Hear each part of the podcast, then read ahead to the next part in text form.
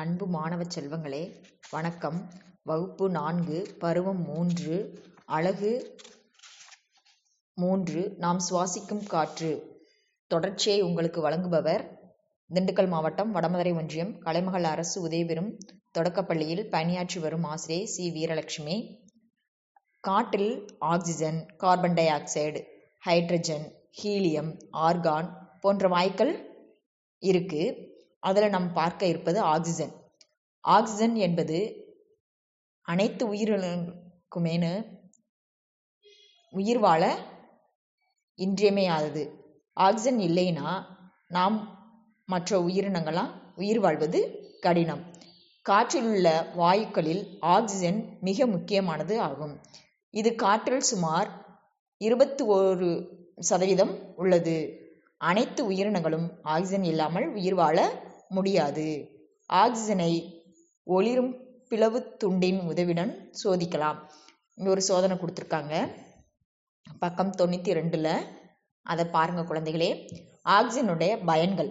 அனைத்து உயிரினங்களும் சுவாசிக்க ஆக்சிஜனை பயன்படுத்துகின்றன.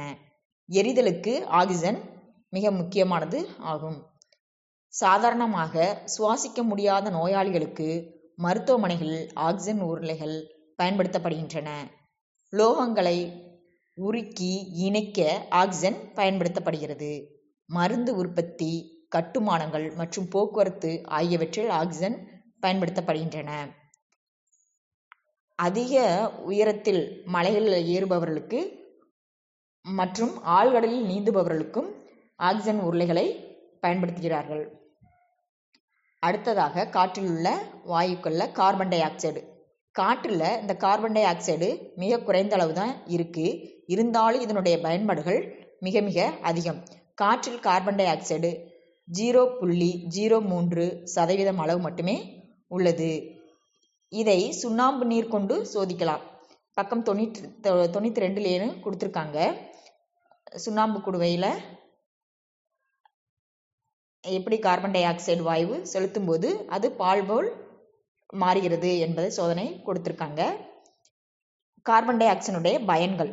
ஒளிச்சேர்க்கையில் பயன்படுகிறது தீயணைப்பான்களில் பயன்படுத்தப்படுகிறது குளிர்சாதன பெட்டிகளில் உலர் பனிக்கட்டியாக பயன்படுத்தப்படுகிறது நெகிழி மற்றும் பல படிமம் தயாரிக்க இந்த கார்பன் டை ஆக்சைடு பயன்படுகிறது.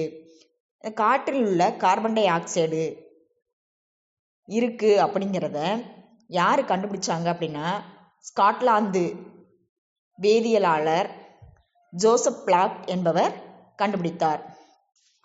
காற்றில் ஹைட்ரஜன் ஹீலியம் ஆர்கான் போன்ற வாயுக்கள் மிக குறைந்த அளவில் உள்ளன. காற்றில் நீராவியின் அளவு சுற்றுச்சூழலுக்கு ஏற்ப மாறுபடும். நாம் சுவாசிக்கும் போது காற்றிலிருந்து ஆக்சிஜனை எடுத்துக்கொண்டு கார்பன் டை ஆக்சைடை மற்றும் நீராவியையும் வெளியே விடுகின்றோம்.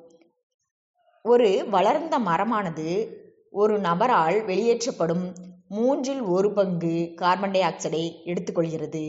மேலும் இது ஒரு நபருக்கு தேவையான அளவு ஆக்சிஜனை அளிக்கிறது. எனவே ஒரு மனிதன் உயிர் வாழ தேவையான ஆக்சிஜனை பெறுவதற்கு மூன்று மரங்கள் தேவைப்படுகிறது. அன்பு குழந்தைகளே இதனால தான் மரம் நடணும் மரம் நடணும்னு நம்ம சொல்கிறோம் உங்கள் வீட்டில் மரம் இல்லை என்றால் ஒரு மரக்கன்றை இன்று நடுங்கள் குழந்தைகளே. பக்கம் தொண்ணூற்றி ரெண்டு தொண்ணூற்றி மூன்று வாசித்து பாருங்கள். நன்றி.